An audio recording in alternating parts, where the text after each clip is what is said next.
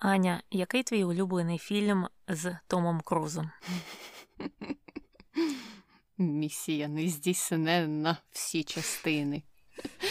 Але якби я насправді обирала, то, мабуть, сказала б, що війна світів. Угу. А про що він?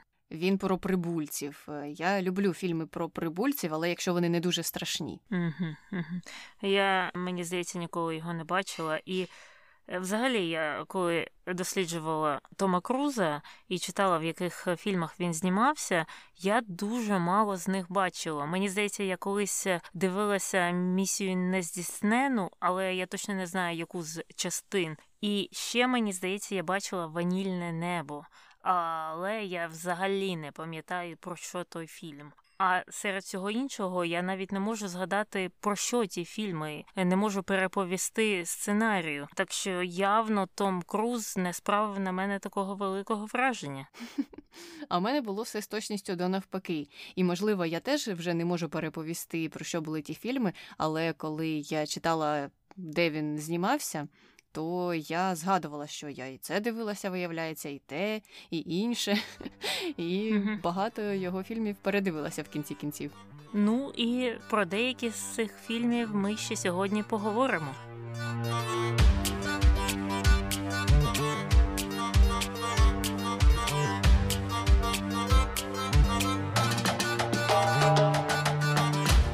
Привіт, це Таня і Аня. В ефірі подкаст не без гріха, дискусії про відомих людей, їх досягнення та сумнівні вчинки. Сьогодні говоримо про Тома Круза. А що про Тома Круза говорить інтернет? Інтернет про Тома Круза говорить дуже багато, і інтернет запитує безліч питань. Я обрала десь п'ять, і ем, таким одним з найпопулярніших було питання: наскільки дійсно високий чи низький Том Круз? Це ж е, загадка, просто світова. Ніхто не може дізнатися. Ну і він е, не дуже високий. Мені здається, скільки він е, нижче, ніж метр сімдесят, правильно? Офіційно, за даними там Вікіпедії та інших джерел, він метр сімдесят два чи три, тобто він десь мого зросту.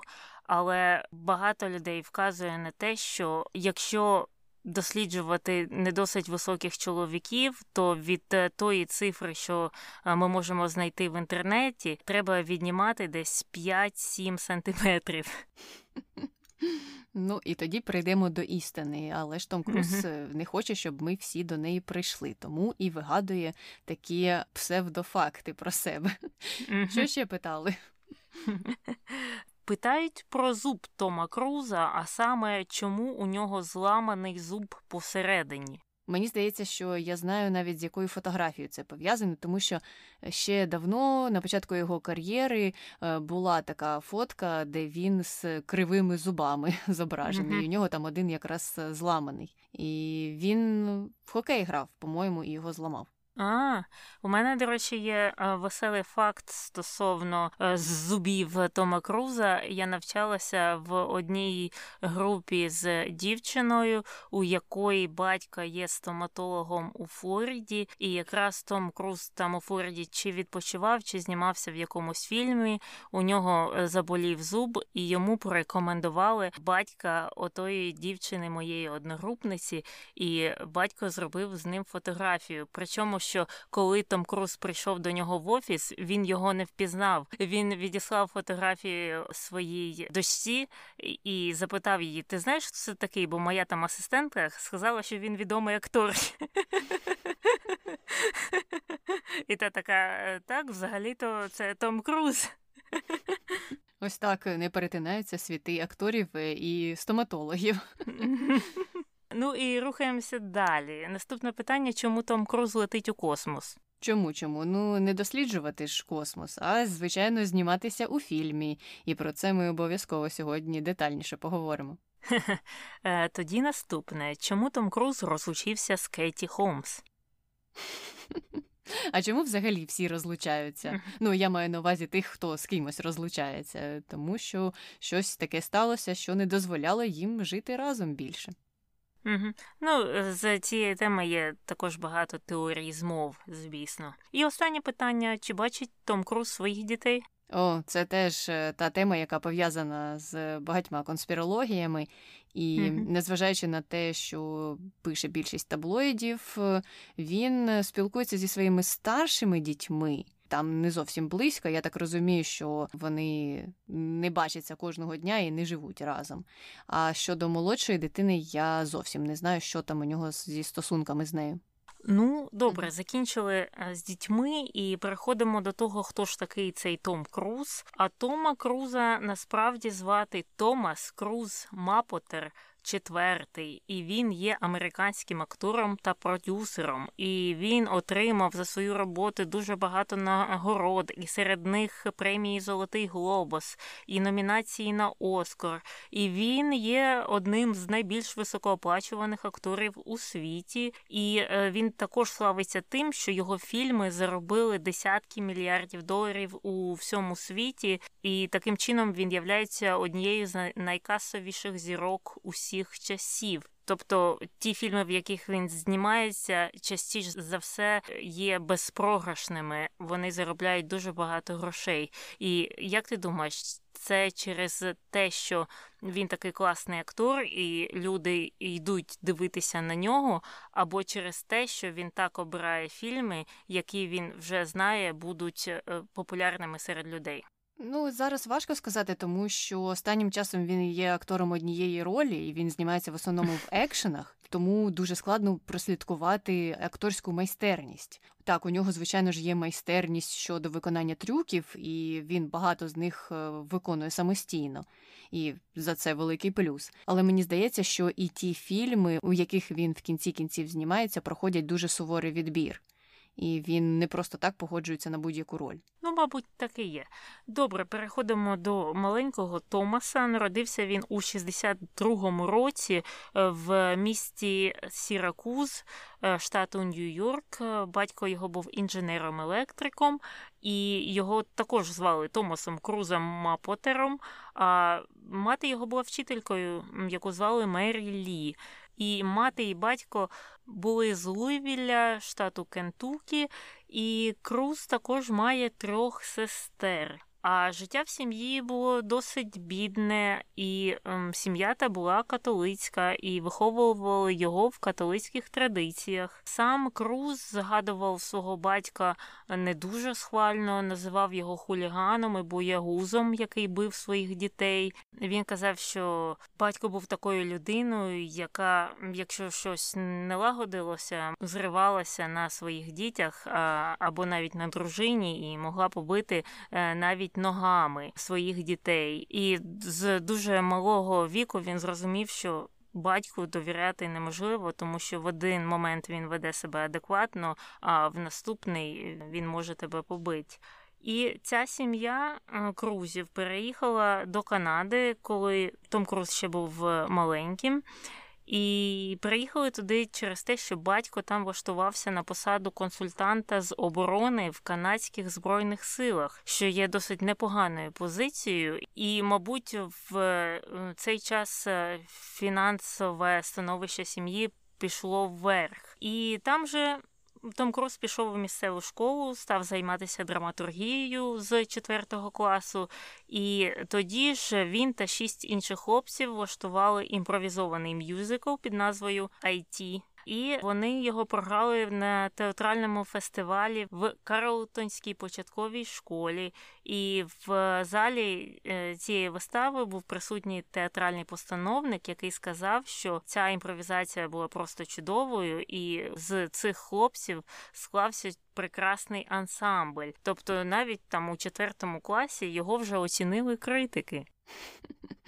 Так, е, але була ще інша теорія, е, що Круз е, нібито до цього займався реслінгом та іншими видами спорту, наприклад, хокеєм, але отримав травму саме під час тренування з реслінгу, і потім вже не міг продовжувати участь у спортивних змаганнях, і тому йому довелося шукати собі якесь інше заняття. І так він дійшов до театрального гуртка, тому що туди приймали зі зламаними ногами, чи руками, чи зубами.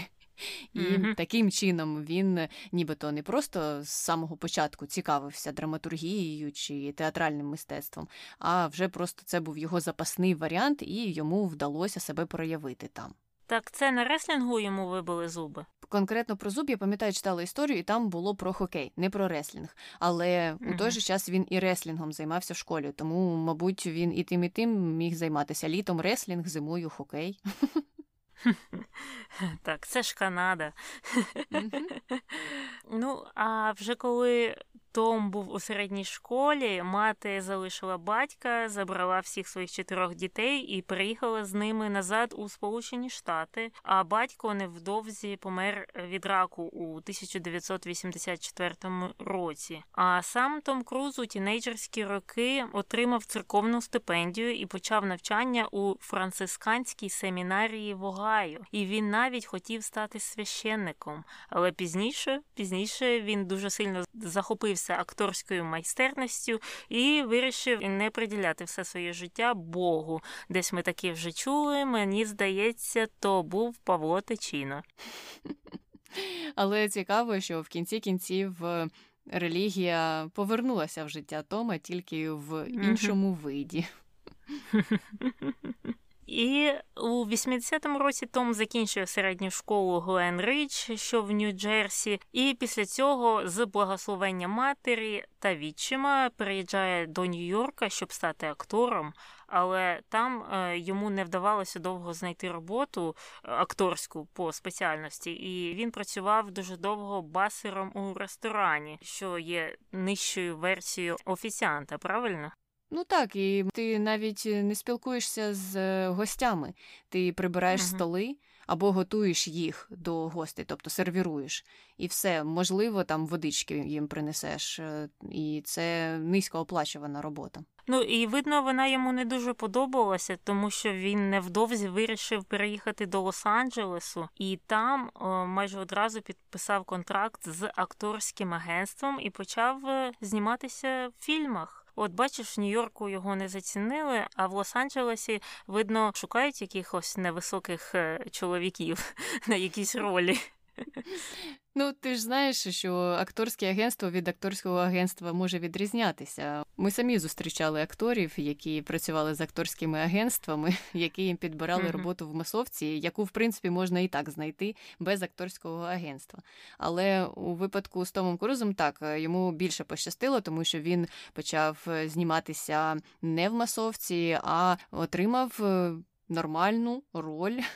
По-моєму, другого плану вона була, але все ж таки він не був на фоні. І ця роль була у фільмі Нескінченне кохання. І після цього він зразу ж отримав і іншу роль е, теж другого плану у фільмі Відбій або Кадети. Там є декілька різних перекладів. І тут вже про нього дізналися в Голівуді, і кар'єра його пішла вгору, вгору, вгору, тому що третім його фільмом став фільм е, самого Френсіса Копполи. Він називався Ізгої.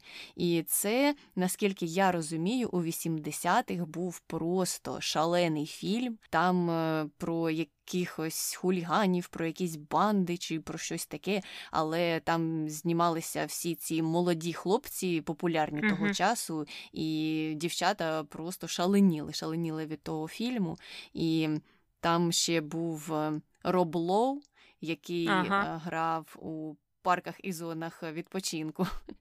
І він розповідав, що так, у нас класна була тусовка, але Том ну, видно було, що він вже від нас відрізнявся, що він, начебто, був такою зіркою, і навіть коли е, продюсери сказали, що ми з ним будемо ділити один номер готельний, то він вчинив там бунт і шкандаль і сказав, що ні, не буде такого. Але все ж таки прийшлося погодитися, бо зіркою першого класу він на той час ще не був. Угу. А це не той фільм, де також знімався юний Майкл Джей Фокс. Я точно не пам'ятаю, мені здається, що там не було Майкла Джей Фокса, що там був Патрік Свейзі. Так, можливо, вони е, часто ті 80-ті разом всі знімалися у фільмах, які дуже подобалися дівчатам.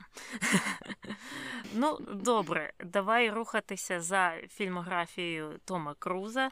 У 85-му році він знімається у фільмі Рідлі Скотта Легенда, а у 86-му у фільмі Найкращий стрілець.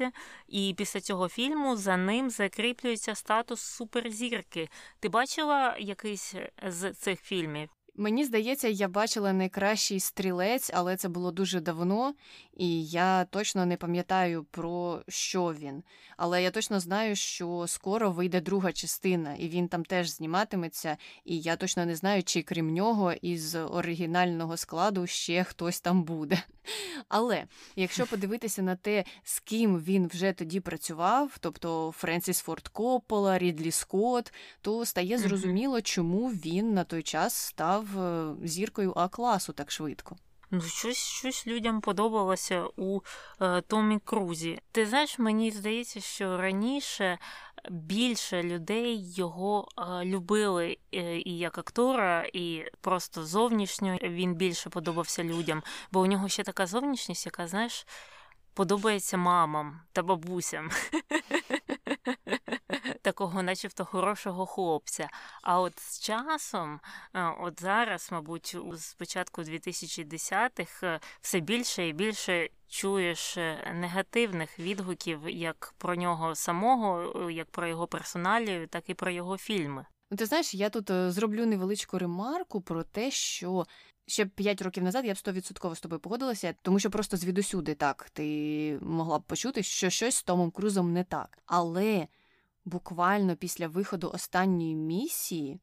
Я чула стільки схвальних відгуків, і це так цікаво, тому що я переслухала, пам'ятаю, декілька подкастів про поп-культуру, про фільми, про Голівуд. І тоді багато ведучих цих подкастів мали такі змішані відгуки, тому що, ну, ви ж знаєте, репутація Тома Круза така собі, але він же такий класний і так грає, і всі ці трюки сам виконує. Тобто вони самі не могли зрозуміти, як вони до нього ставляться.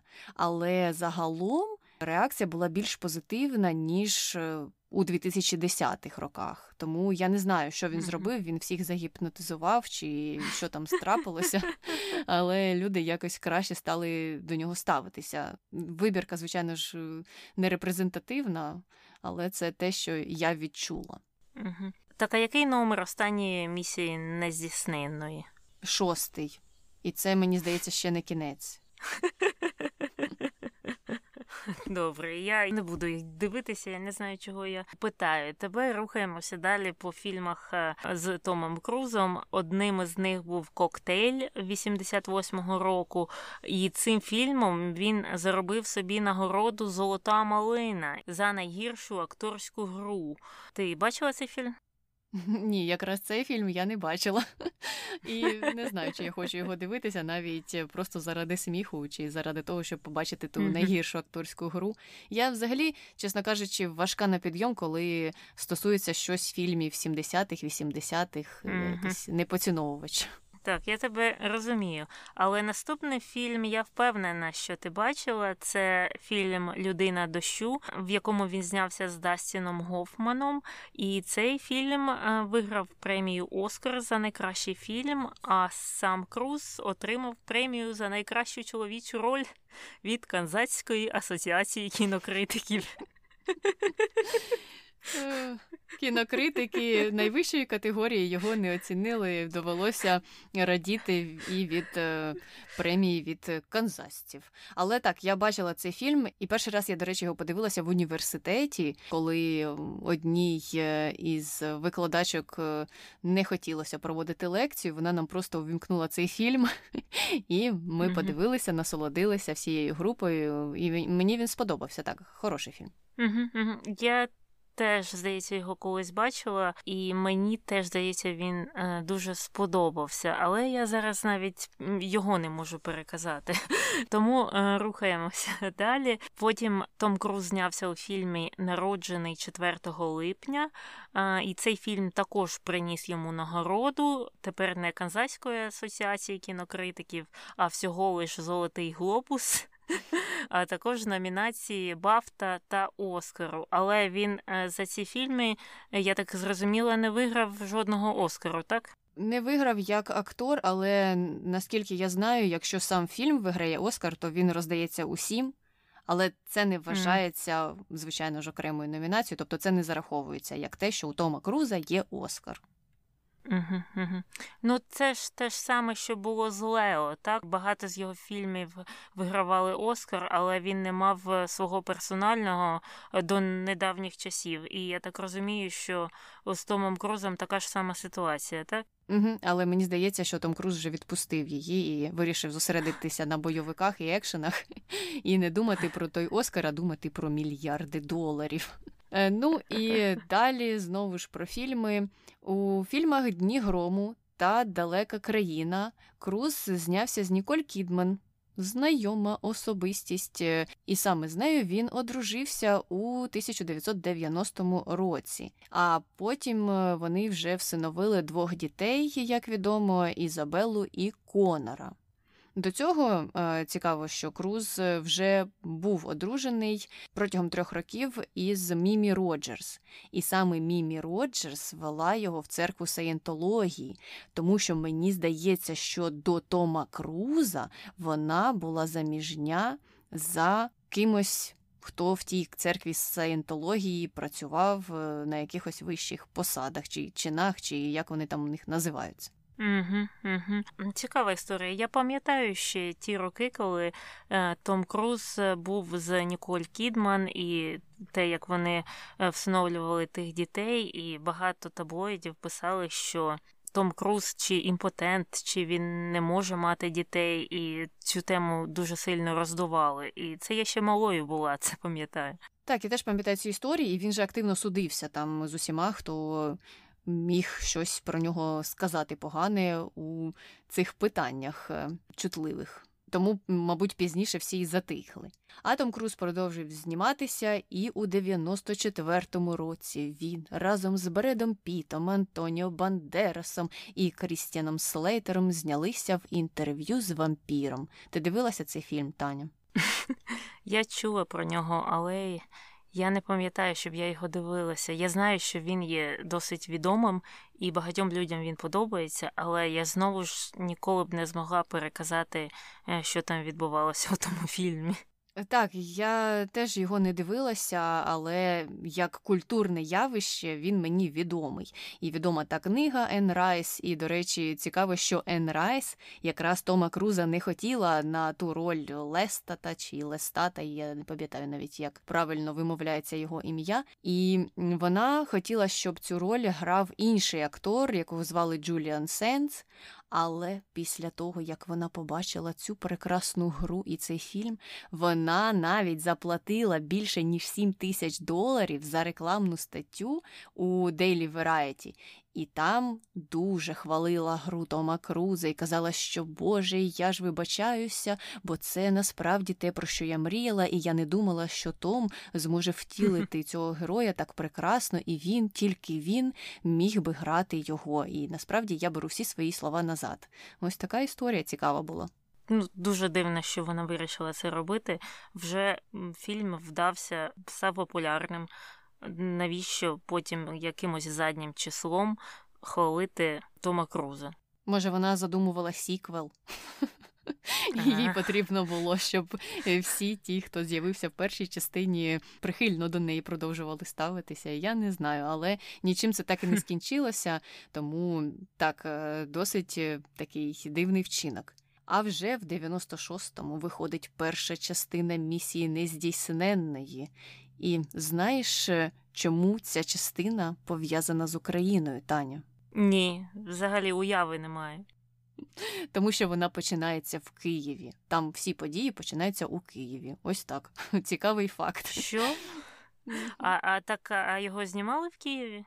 Та ні, мабуть, я, чесно кажучи, не знаю і дуже сумніваюся, тому що це був 96-й рік, і я не думаю, що тоді ця система була налагоджена. Але можливо в майбутньому Том Круз з'явиться у фільмі, який е, будуть знімати в Україні, тому що він туди приїздив.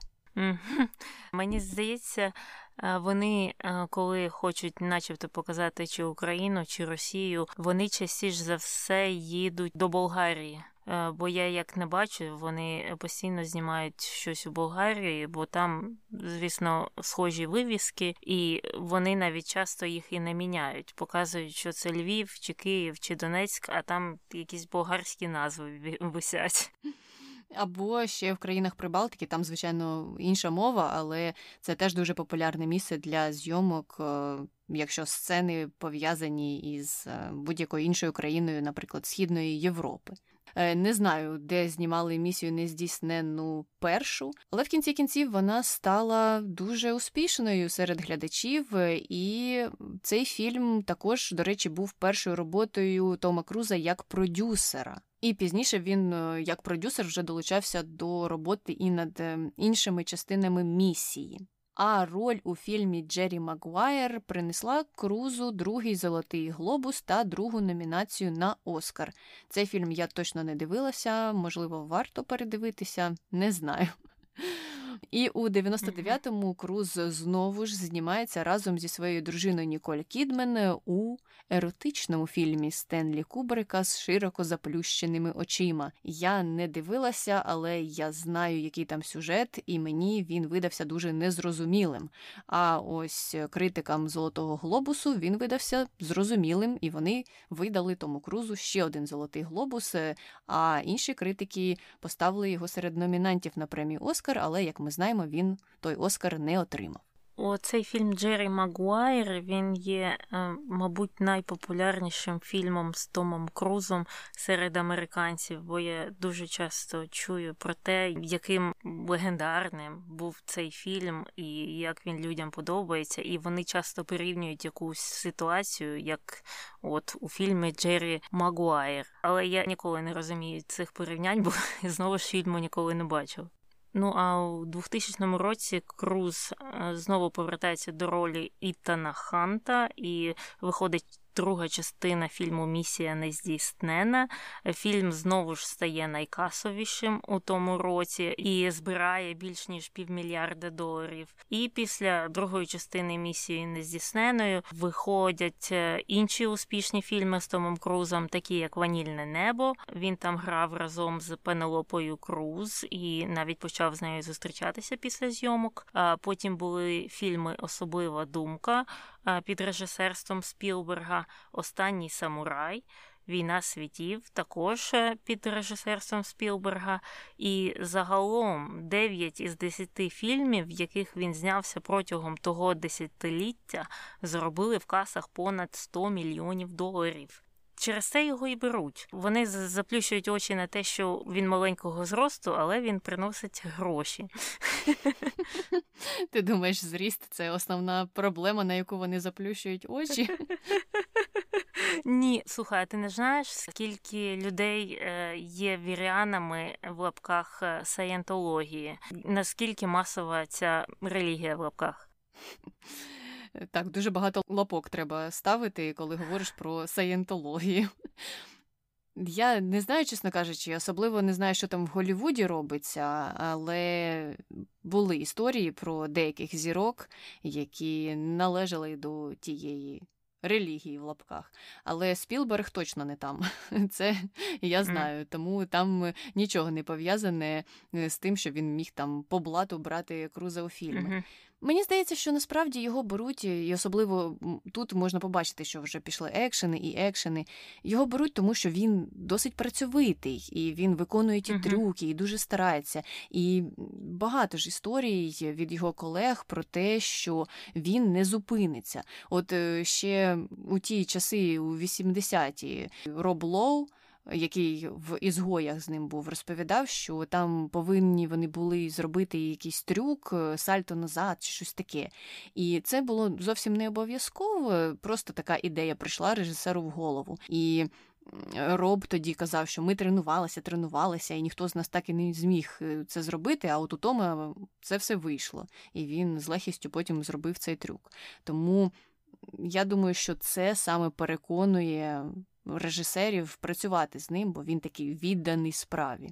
Ну, може, так і є. Я просто думала, може бути таке, якщо ця саєнтологія є дуже масовою релігією, і у неї є багато послідовників, то можливо, кожен раз, коли виходить фільм з Томом Крузом, вони всі біжать його дивитися, і таким чином збираються ці шалені касові збори.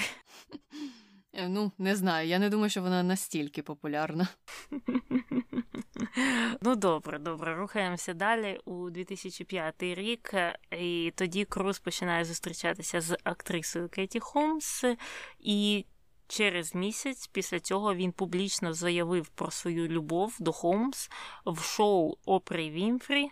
І він робив це досить активно, став скакати на дивані, злякав опру, але людям в залі сподобалося. Я сьогодні передивлялася це відео, і ну, поведінка дуже дивна у нього. А люди, люди шаленіють від цього. І мені здається, він тоді заробив такі гарні рейтинги е, шоу опери. І угу. так, е, там все було дуже дивно. Будь-яке питання, яке вона йому задавала, зводилося до Кеті Холмс в кінці кінців, і він так активно на це все реагував. І опера зробила висновок, що, мабуть, Том дуже щасливий, що він зустрічається mm-hmm. з Кеті, і що вона така прекрасна. І Том сказав так, так, і почав стрибати на дивані, на тому жовтому. І це було досить дивно. Ну там я спустилася почитати коментарі на Ютубі. Люди пишуть таке, що о, у 2005 році ми думали, що це кохання. У 2020-му ми думаємо, що це кокаїн. Е, ну, не знаю, не знаю знову ж таки, що на це сказати, тому що у Тома Круза була б дуже різка відповідь на такі закиди. Але у 2005 році Круз і Холмс оголосили, що чекають на дитину. А у 2006-му у них вже народилася їх донька Сурі. І в листопаді того ж року вони одружилися, але цей шлюб протривав ну довго-недовго. Так, середній проміжок часу, бо в 2012 році Холмс е, вирішила подати заяву на розлучення, і після того Круз нібито перестав взагалі спілкуватися з родиною, ну, звичайно, з дружиною, а і з донькою, начебто, теж за словами різних таблоїдів. Ну і за словами різних таблоїдів, вони, начебто, розлучилися, або Кетті захотіла від нього піти, е, щоб врятувати свою доньку від е, секти саєнтології. Угу. Але Том вирішив, що треба, мабуть, е, піти в роботу з головою, і в 2006 році вийшла третя частина місії нездійсненої. Звичайно ж, знову вона стала дуже популярною. Пізніше виходили такі фільми, як Грім у тропіках. І, до речі, це була така нетипова роль Тома Круза, тому що це комедія. І тоді ж вийшов фільм Валькірія. Ти дивилася фільм Валькірія? Ні, ні, нічого не бачила.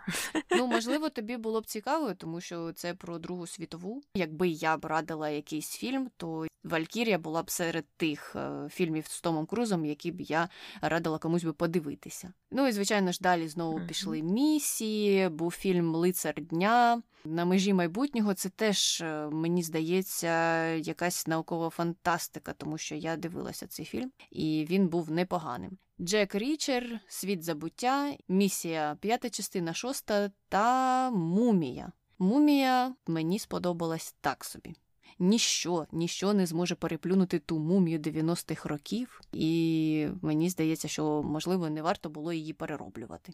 А я не знаю, я якусь мумію бачила, але я не пам'ятаю, яку ту стару чи цю нову. Я просто не знаю навіть, хто там знімався, але я якусь точно бачила і точно в кінотеатрі. Там був насправді класний склад. Там був Брендон Фрейзер і Рейчел Вайс, і мені здавалося, що класно всі грали, і я передивилася б ту мумію краще, ніж оцю нову. Але незважаючи на те, всі ці фільми збирали мільйони і мільйони доларів. І остання місія нездійснена стала найкасовішим фільмом Тома Круза і заробила біля 800 мільйонів доларів е, на той час, коли вона вийшла. Зараз, мабуть, навіть більше. А вже у 2019 році, як я й казала раніше, Том Круз приїхав до України зненацька. Ну а потім виявилося, що його запросив Зеленський, щоб той дослідив локації для зйомок одного зі своїх фільмів. І вони зустрілися навіть з Зеленським. Зеленський все йому там компліменти відвалював і казав, що він такий симпатичний, як в кіно. Прям. Я пам'ятаю, як е, всі з цього сміялися. Там стільки мемів повиходило, і ці фотографії пам'ятаю, і відео. Люди не зацінили приїзд Тома Круза до України. Може, приїзд вони і зацінили, але їм не сподобалося, що пан президент е, так його приймав. Мені просто цікаво, чи цей прийом чимось е, закінчився. Ну, знаєш, там можливо, можна було сказати, що ось класно. Е, тепер Том Круз буде знімати свій uh-huh. фільм у нас. А так, е, після того ж нічого не чути. Том Круз не в Україну uh-huh. їде знімати, а на МКС. Угу. Так, а пам'ятаєш, що за часів Ющенко часто приїжджав до нас Річард Гір, і також Юшенко ходив там, щось йому розповідав, хвалив його, казав, який він красивий, все все по тому ж сценарію, і що, і, і і що приїжджав е, Річард Гір до України щось знімати. Не було такого. Де рімейк фільму з Джулією Робертс, де Річард Гір повинні ж були знімати в Україні, а так нічого ми й не дочекалися. Але повертаємося до Тома Круза. У травні 2020 року стало відомо, що Круз зіграє роль у першому в історії фільмі, який буде знятий у космосі, і він повинен вже ось ось полетіти на МКС. Полетить він туди на кораблі SpaceX, і тут. Е, Джеф Безос кусає собі лікті, і, мабуть, тому він хоче першим полетіти в липні і явно зніме якусь документалку. Я думаю, а чого не на Союзі? А бо на Союзі теж хтось летить. Е, я нещодавно читала, що росіяни теж вирішили знімати фільм у космосі, і у них там вже заплановано хто куди коли летить, але я не знаю, чи це буде в цьому році, чи можливо пізніше. Це не цей, не безруков? Випадково.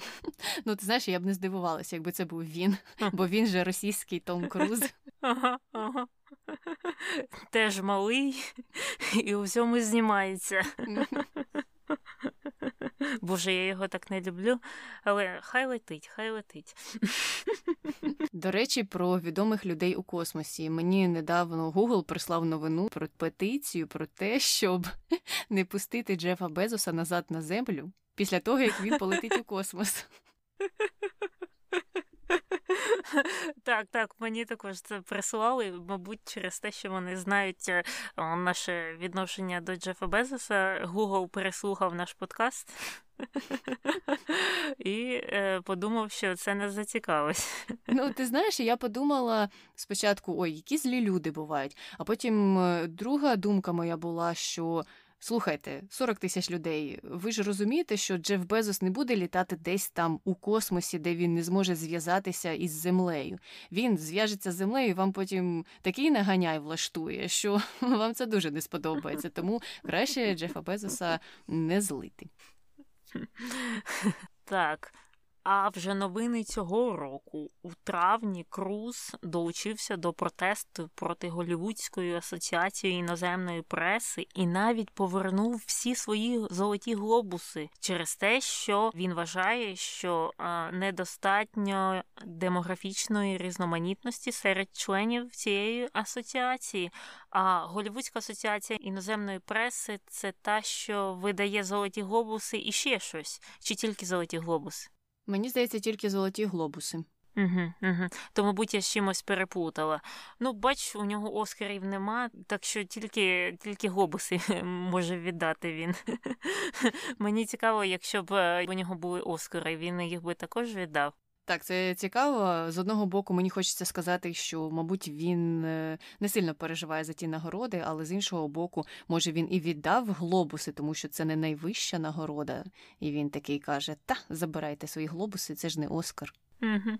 Можливо, можливо. Ну і далі щодо критики, або щодо того, що голівудські спеціалісти кажуть про Тома Круза. От, наприклад, е, голівудський економіст Едвард Джей Епстін інший Епстін. Описав Круза як одну з наймогутніших і найбагатших сил Голівуду, і додав те, що Круз як продюсер є одним з небагатьох в Голівуді, хто може гарантувати, що його фільм збере близько мільярду в прокаті. І також у журналі Прем'єр у 2006 році Круза назвали найпливовішим актором Голівуду, і того ж року журнал Forbes визнав його найпливовішою знаменитостю у світі. І того ж року в Японії був оголошений День Тома Круза, який припадає на 10 жовтня. І це вони зробили через те, що Том Круз дуже любить Японію і має з нею дуже тісний зв'язок. А такий, що він навідував цю країну більше ніж два десятки разів. І Таким чином заслужив е, свій власний день в честь себе. Ну, це звучить досить дивно. Мені здається, це ще з часів того фільму про останнього самурая пішло. Він почав туди їздити, і там публіка його дуже активно приймала. А він же теж дуже любить спілкуватися з фанатами. Ну, багато хто каже, що Том Круз е, дуже теплий у спілкуванні зі своїми фанами. І не знаю, це, мабуть, справило якесь позитивне враження, і Том вирішив, буду ще приїжджати, а фани це оцінили і в кінці кінців ось так заробив собі на свій власний день. Цікаво, чи є там якийсь фестиваль, чи що там роблять в цей день. Не знаю.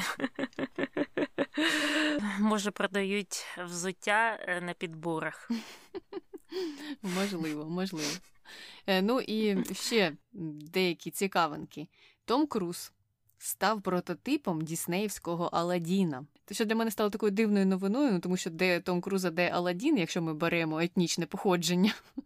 Але mm-hmm. так е, саме з нього писали риси обличчя цього персонажа, тому що вважали, що таким чином він стане більш привабливим. І якщо подивитися, то ось ця нижня щелепа дуже схожа, і взагалі форма обличчя Аладдіна схожа на форму обличчя Тома Круза. Я ніколи не бачила в Аладдіні Тома Круза. Або я про якогось іншого Аладдіна думаю. Це той, що з нашого дитинства, з мультика? Угу, угу, Він самий. Окей. Ну, мабуть, я просто ніколи а, не думала про це. Ну і е, наш улюблений розділ благодійність. Звісно, Том Круз е, займається цим. Е, він брав участь у благодійному телемарафоні з вшанування героїв та допомоги родинам жертв 11 вересня 2001 року. Також відомим, мабуть, фактом є те, що у Тома Круза була діагнозована дислексія. Це розлад читання, так? Це коли е, людині важко читати текст. Правильно? Правильно, правильно. І він казав, що так йому акторська діяльність допомогла це все подолати, і він з цим дуже довго боровся, але в кінці кінців е, став допомагати і іншим, і став підтримувати різні проекти в Голлівуді, які допомагають акторам-початківцям теж е, пропрацювати дислексію і впоратися з цим захворюванням. Е, так, і крім організацій, які займаються дислекцією, він також е, допомагає дітям з діабетом, педіатричної асоціації боротьби е, зі снідом, благодійної організації Джекі Чана, ЮНІСЕФ, організації, що підтримують починаючих акторів та багато інших, тобто дуже різнопланова благочинна діяльність. І також таким цікавим фактом є те, що у 96-му році Круз став е, свідком аварії е, за участі актриси Хелоїзи Вінхас, і він сам доставив її до лікарні і оплатив їй всі медичні послуги, бо у тої не було медичного страхування. І е, також того ж року в Лондоні на прем'єрі місії нездійсненої Круз витягнув двох дітей з натовпу, врятувавши їх від тисняви. Отак, от він герой не тільки у фільмах. Е, так, і були інші історії, як він там ще якомусь колезі допоміг впоратися із приступом панічної атаки. І люди кажуть, що так, так, Том Круз насправді герой і у реальному житті. Ось е, такі про нього ходять легенди. Ну і щодо цього є різні думки. Хтось каже, що це ж він так спеціально робить і будує собі такий образ. Інші кажуть, що ні, та він просто така людина, заспокойтеся і добрими ж справами займається, то чому ви до нього причепилися? Ну, але вирішувати, звичайно ж, кожному окремо. Ми від усіх цих позитивних речей переходимо до розділу контроверсій і починаємо з першої про саєнтологію, релігію, не релігію, а точніше, просто секту. Е, Круз, е, як відомо, увійшов до цієї секти завдяки своїй першій дружині. І він, е, звичайно ж, е, почав активно займатися просуванням цієї релігії. Я так розумію, що у них це прийнято. Ну але для багатьох релігій це, мабуть, і є характерним. І після того, як він долучився е, до цієї секти, його стали помічати за роздаванням памфлетів на знімальних майданчиках, і він це робив е, дуже так агресивно. і Люди казали, що просто не могли від нього відчепитися, і багатьом це не подобалося. І він, е, крім цього, почав активно проводити кампанію за те, щоб саєнтологія стала визнаною релігією у Європі, і навіть почав лобіювати інтереси саєнтологів у Франції, зустрівся із Саркозі, і йому там щось розповідав. Але після того Саркозі сказав, що так, все, Тома Круза до мене не підпускайте, я не хочу більше з ним про це говорити говорити. Ця тема закрита, бо він дуже агресивний. Він постійно намагався просунути саєнтологію у розмові зі мною. Тому це нічим хорошим не закінчилося. Так слухай, може він і до України приїжджав, щоб просунути саєнтологію у нас як е, релігію. Я не знаю, але мені ця історія стала схожою на ті е, випадки з Майклом Джексоном, якого мати теж заставляла там ходити по району до сусідів, стукати у двері і просувати їх церкву. І, можливо, це щось, що треба робити, коли ти тільки починаєш, коли ти там в нижній касті церковній знаходишся. А зараз то він уже зверху десь, тому, можливо, він і не займається такими простими речами, як просування релігії. Це ж е, для тих, хто знизу. А не для Тома Круза. У Тома Круза вже є справи інші. Він вже, наприклад, рятує людей у різних ситуаціях. Ну і до речі, щодо е, статусу саєнтології в Європі, я почитала, що в більшості країн е, саєнтологія є невизнаною релігією. В Німеччині її вважають за секту, в Греції вона заборонена. В деяких країнах Європи її визнають як комерційну організацію, щось схоже на мережевий маркетинг. Е, тобто в Європі е, таке не полюбляють.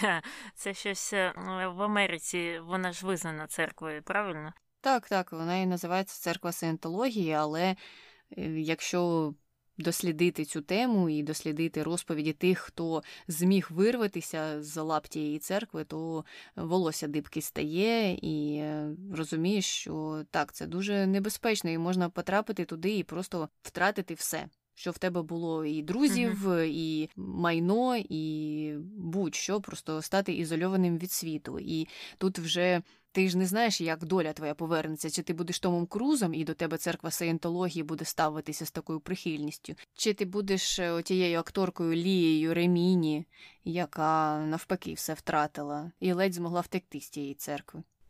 А ти, до речі, знаєш, хто є ще е, відомими е, саєнтологами в Голлівуді? Я знаю, що Елізабет Мос, та, що грає в Handmaid's Tale і в Mad Men, входить до uh цієї секти, а більше я нікого не знаю. Я теж тільки про неї знаю, причому що вона теж стоїть на своїй позиції, як і Том Круз, і її питали щодо її участі в цьому серіалі е, Сповідь служниці, так? І там же також е, все пов'язано на релігії і такі досить дивні і агресивні релігії, яка зневажає все або майже все, крім чоловіків, е, і то іноді і чоловіків вона також не поважає. А вона якось е, не дуже на це реагує. Або каже щось типу: ну це різні речі, саєнтологія то одне, а ото, що показують у серіалі, то інше.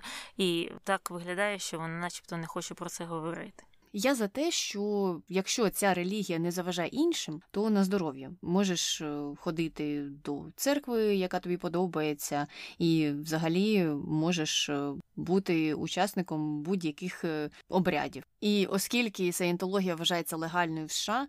Я не можу сказати, що ось там Елізабет Мос чи Том Круз роблять щось протизаконне. Якби ця церква була заборонена, то тоді в мене була більш радикальна думка щодо них.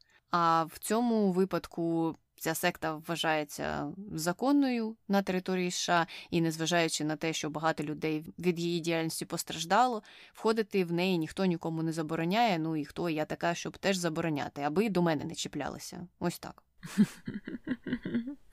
Ну, з релігією в США така штука, що кожен може відкрити щось, і це щось назвати релігією, і це рідко коли буде протизаконним. Mm-hmm. Але рухаємося е, назад до саєнтології і Тома Круза, який її прославляє. Після 11 вересня 2001 року він запропонував рятувальникам пройти детоксикаційну терапію на основі робіт Рона Хаббарта. А це один із великих саєнтологів. І, звісно, це викликало дуже багато критики і з боку медиків та з боку пожежників. Але з іншої сторони, Том Круз отримав медаль доблесті від Девіда Міскавіджа, який е, є лідером саєнтологів на теперішні часи. Тобто, я так розумію, Том Круз, мабуть, є одним з основних просувальників. Цієї секти у світі, мабуть, і ось це саме те, про що я казала е, раніше, що такі вчинки мені не подобаються, коли ти починаєш нав'язувати, коли тебе не просять, а ти приходиш і пропонуєш uh-huh. оцю детоксикацію за якимось там вченням Рона Хаббарда. Ну, звичайно ж, uh-huh. це викликає подив і критику, і це все у такому випадку справедливо. Якщо ти десь там тихенько сидиш і читаєш свою саєнтологію, нікому не заважаєш, то добре, не знаю, на здоров'я. Але Том Круз у ті часи дуже активно просував е, цю секту і так само активно конфліктував з людьми, які з ним не погоджувалися. Наприклад, у 2004 році стався скандал, е, який був з ним пов'язаний, тому що він е, виступив із заявою про те, що він не підтримує психіатрію і взагалі не вважає це законною практикою. Ось так. Е, ну, Тому що, звичайно ж, саєнтологія не вважає психіатрію законною практикою. Ну, добре, саєнтологи. І ця тема на цьому не завершилася, тому що пізніше він ще й почав критикувати актрису Брук Шілдс, яка дала інтерв'ю. Вона якраз народила дитину, і в неї була післяродова депресія, і їй прописали антидепресанти від цього всього. Ну і вона в інтерв'ю розповідала про те, як вона справляється із цим станом. А Том Круз заявив, що немає такого поняття, як хімічний дисбаланс, немає всіх цих післяродових депресій і всі ці психіатри це псевдонауковці, які не мають права виписувати антидепресанти, і не треба тобі нічого пити. Ну а Шилз на все це відповіла, що так, Том, ти давай знімайся далі, врятуй там світ у своїх бойовиках, а жінки хай самі визначають, як їм боротися із ем, післяродовою депресією. І через деякий час Том Круз, до речі, попросив е, вибачення перед Шилз за ті коментарі, але це вже сталося мабуть, через рік або й більше. Мені знаєш, що видалося дивним, що в Голівуді та взагалі в Сполучених Штатах і у світі стільки людей звертаються до психологів, психіатрів щодо їх е, психологічних проблем, приймають якісь антидепресанти або інші ліки. А він вчепився саме до Брукшилс. Може, це інтерв'ю на той час не було розголосу, і я не знаю, чому він так активно на це відреагував. Але ще була історія зі Спілбергом, який теж десь там у розмові, де був присутнім Том Круз, розповідав про свого психіатра, про те, що він е, йому прописував.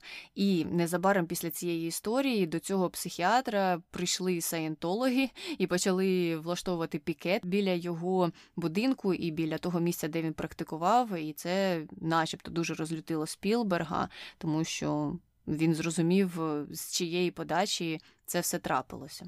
Угу. Ну і все, ми нарешті закінчили саєнтологію і переходимо до ковіду. Е, значить, у грудні 2020 року газета The Sun повідомила про суперечку, яка сталася на знімальному майданчику за участі Тома Круза. Том Круз побачив, що двоє членів знімальної команди стояли занадто близько один до одного перед екраном комп'ютера, і здається, на них не було масок.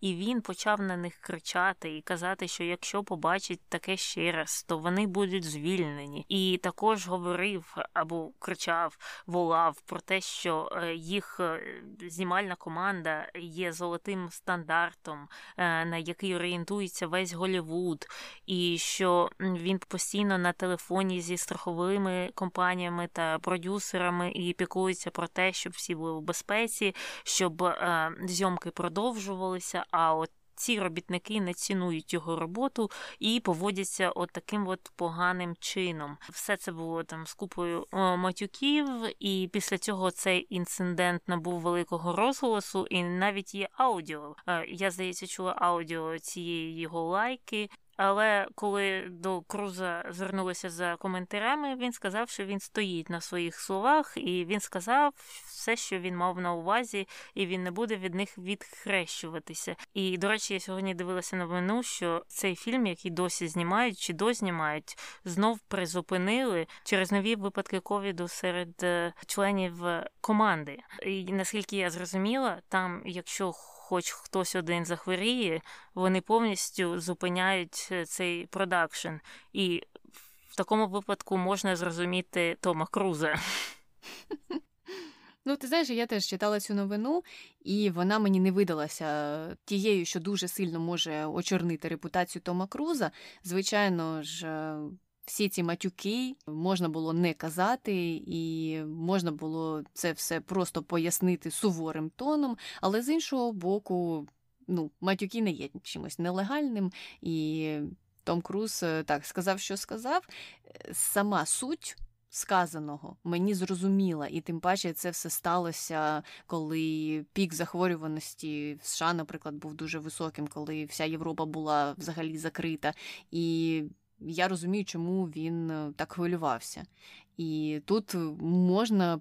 Чітко продивитися ось це ставлення його до роботи, про яке всі кажуть, що у нього такий комплекс відмінника, і він прагне просто бути ідеальним у всіх сферах, в яких він задіяний. Е, тому ну, ця контроверсія, мені здається, звичайно ж менш е, негативною, ніж перша, наприклад, про саєнтологію.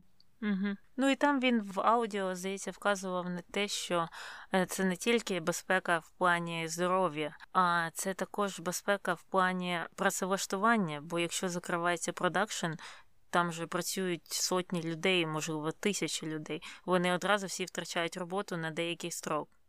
Так, так, я теж пам'ятаю, що я слухала аудіо, і там саме про це було. І так, має рацію, я з цим не буду сперечатися.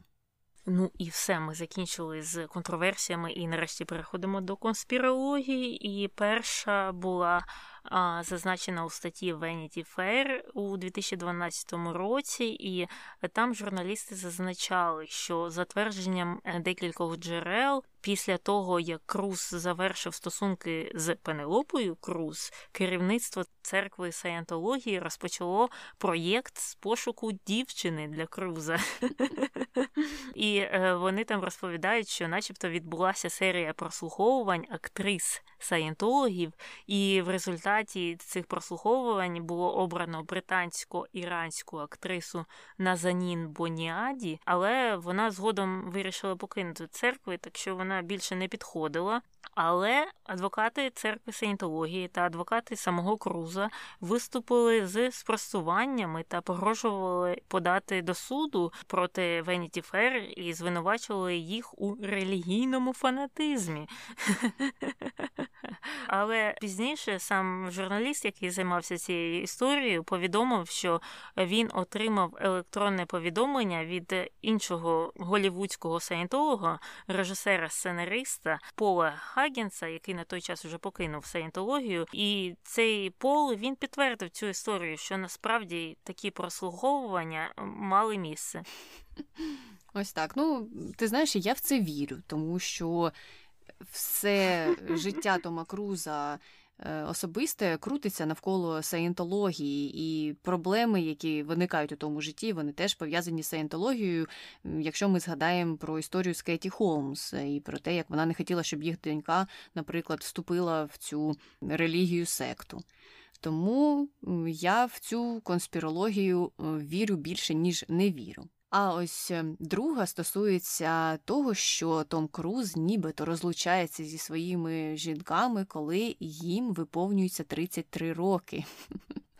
Це теж якесь саєнтологічне заклинання. Але насправді це просто співпадіння, і так, всім його дружинам на момент розлучення або на момент того, як вони стали з Томом Крузом жити окремо, було 33 роки. Я перевіряла вчора, сиділа, але я не думаю, що це спеціально він там щось підраховував. Ну, це означає, що у нас більше немає ніяких шансів бути разом з Томом Крузом. Ні тобі, ні мені. Який жаль. І так, яка прикрість. Ну і наступна конспірологія також пов'язана з саєнтологією, звісно, за словами редактора блогу саєнтології.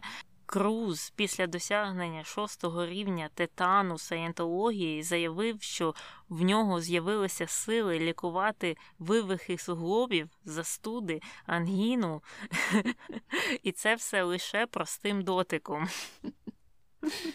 Ну, бачиш, е, вже вже він не може просто і ходити і роздавати всім буклетики. Це вже не його справа. Він тепер лікує людей дотиком.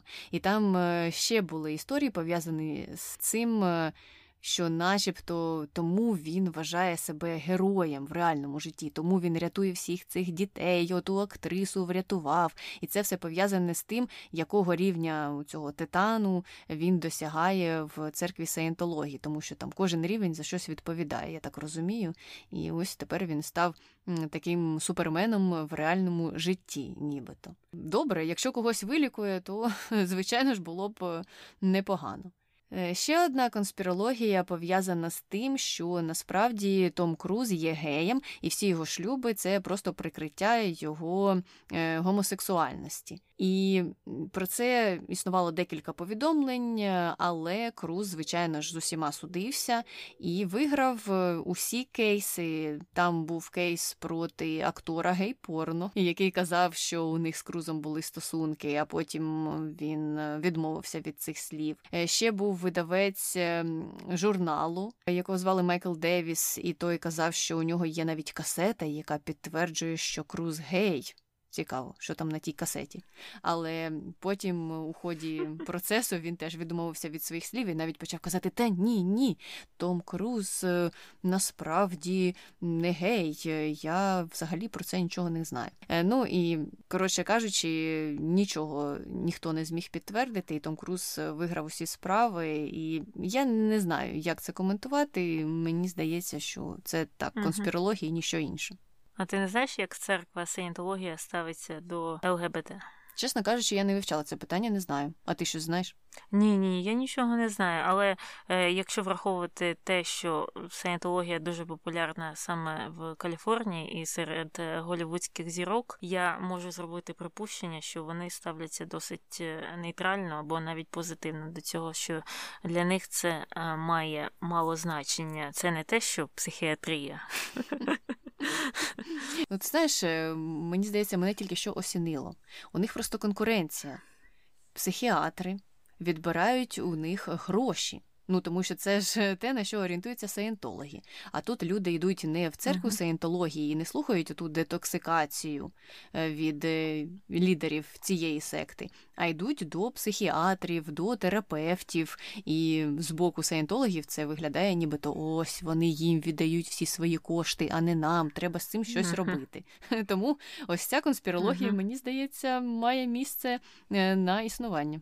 Так, так, ну це ж не співпадіння, те, що багато з країн Європи називають церкву санітологію комерційною організацією, яка напрямлена на заробляння е, грошей або знімання грошей з е, своїх е, так званих вірян.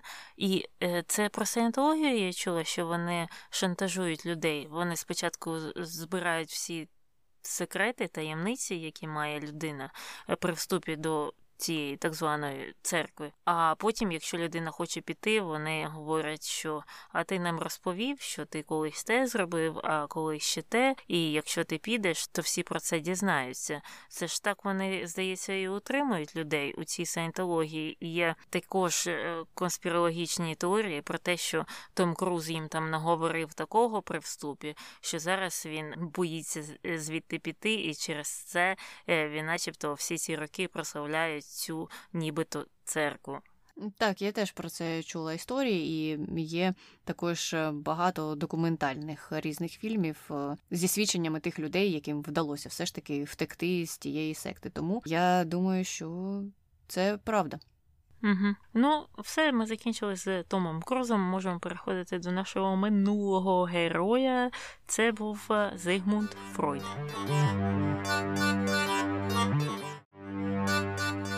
Нас про Зигмунда один коментар, який звучить так: Не вважаю Зигмунда таким вже й поганим, назву його заповзятливим. Доводилося читати введення в психоаналіз і тлумачення сновидінь. Думок автора не поділяю. Можливо, його заслуги перед наукою дійсно перебільшені, і велике значення грав маркетинг. Так, ми е, в минулому випуску згадували про те, що е, він, мабуть, був правним маркетологом, знав на які точки треба давити, а саме е, на ці всі сексуальні речі. Це людям дуже сильно подобається. І наукового там дійсно було мало, і про це говорять наші сучасники. Нічого або майже нічого емпіричного в тих дослідженнях не було. І з однієї сторони, так, його важко назвати таким поганцем-поганцем, а з іншої сторони, у нього ж все ж таки були якісь клієнти, які е, хотіли отримати якусь допомогу щодо їх психологічних проблем, а натомість не отримали. Або нічого у кращому випадку, або йшли від нього з погіршеним станом, тому що він лікував щось інше, або робив вигляд, що лікував, або приймав цих клієнтів тільки для того, щоб заробити гроші. Тобто, ну дуже сумнівна практика. І я ще раз дивуюся тому, що на сьогоднішній день багато людей вважають його. Провідним або навіть найпровіднішим психологом всього людства, чи щось таке. Ну тут знову ж повертаємося до вправного маркетолога мабуть, mm-hmm. через mm-hmm. це. Ну і, мабуть, через те, що вже ніхто тих радикальних речей е, не застосовує, не пам'ятає. Я думаю, що трошки притупився погляд на психоаналіз. І, можливо, просто залишилися ті речі, які більш-менш ще десь можна застосувати. Знову ж таки, не в емпіричному плані, не можна там провести дослідження і перевірити все це, або не проводилось таких серйозних досліджень ні на той час, коли Фройд жив, ні пізніше. Ну, але сам принцип е, роботи має місце на існування, і, звичайно ж, його застосовують. Але я думаю, якщо б е, вони продовжували застосовувати його в тому вигляді, в якому е, Фройд це робив, то ставлення до психоаналізу було б більш радикальним. Так. Е, ну і тепер ми можемо переходити до хрінометру. Таня, скільки ти ставиш Фройду? Десь п'ять з половиною, може шість, за те, що він знущався над своїми клієнтами, заробляв на них гроші, не допомагав їм. Його дослідження, як я вже сказала, не були дослідженнями в багатьох випадках, і навіть його сучасники на це вказували, не кажучи на наших сучасників. Але з іншої сторони, як ти вже вказала, він започаткував цю сферу психотерапії під назвою психоаналіз, і він використовується і сьогодні, і на тому, мабуть, якийсь плюс. І, мабуть, плюс ще в тому, що через е, його цей вправний маркетинг, через те, що його ім'я знають майже всі, він е, зацікавив все більше і більше людей у психології. І це також добре. Це ж така ж сама ситуація, як і, наприклад, з Валентиною Терешковою, про яку ми говорили. Можливо, у неї якісь там е, досягнення сумнівні, але той факт, що вона там була першою жінкою, яка полетіла в космос, зацікавили багато е, дівчат вивчати різні науки. І от з Зигмундом, мені здається, можна провести якусь паралель невеличку. Я погоджуюся, що є плюси у діяльності Фройда, і так, те, що психологія розвивалася, те, що вона ставала популярнішою, те, що терапія ставала популярнішою, це звичайно добре. Мені не сподобалося його ставлення до представників ЛГБТ, особливо до лесбійок. Там було багато проблемних моментів. Також е, ці всі теорії щодо е, страху, кастрації чи щодо другосортності, якщо в тебе немає пеніса, мені видалися дивними, якщо не сказати більше. Тому я йому поставила шість хрінів, е, що досить символічно говорячи про Фройда. А наші слухачі вирішили поставити п'ять, і було дуже цікаво спостерігати за голосуванням, тому що на початку люди ставили менше. Але буквально вже в останні години, коли ця сторі була онлайн, це опитування було онлайн, прийшло декілька людей людей, які поставили досить високі погані бали, і таким чином Фройд заробив п'ятірку. Але в той же час е, на питання, чи заслуговує Фройд на Нобелівську премію, 53% людей сказали, що так, а 47% сказали, що ні. Ось так. І в кінці кінців, е, про що ж говорить несвідоме? У нас була відповідь про те, що несвідоме вегетаріанця постійно говорить KFC, так і шепоче. Ну, моє несвідоме, мабуть, е, трошки схоже, воно постійно шепоче солодощі, пиріжки, шоколад, цукерки, щось таке. Булки. В моєму випадку це булки так, здоба, здоба, будь-яка. Е, ну і все, на цьому ми е, закінчили цей випуск. Е, пишіть нам, голосуйте, залишайте відгуки на Apple Podcast, а ми будемо прощатися. З вами була Таня. І Аня. Почуємося. Бувай. Я згадала, що мені треба тихше тебе зробити. Скажи щось. Скажи щось. Так наче нормально буде.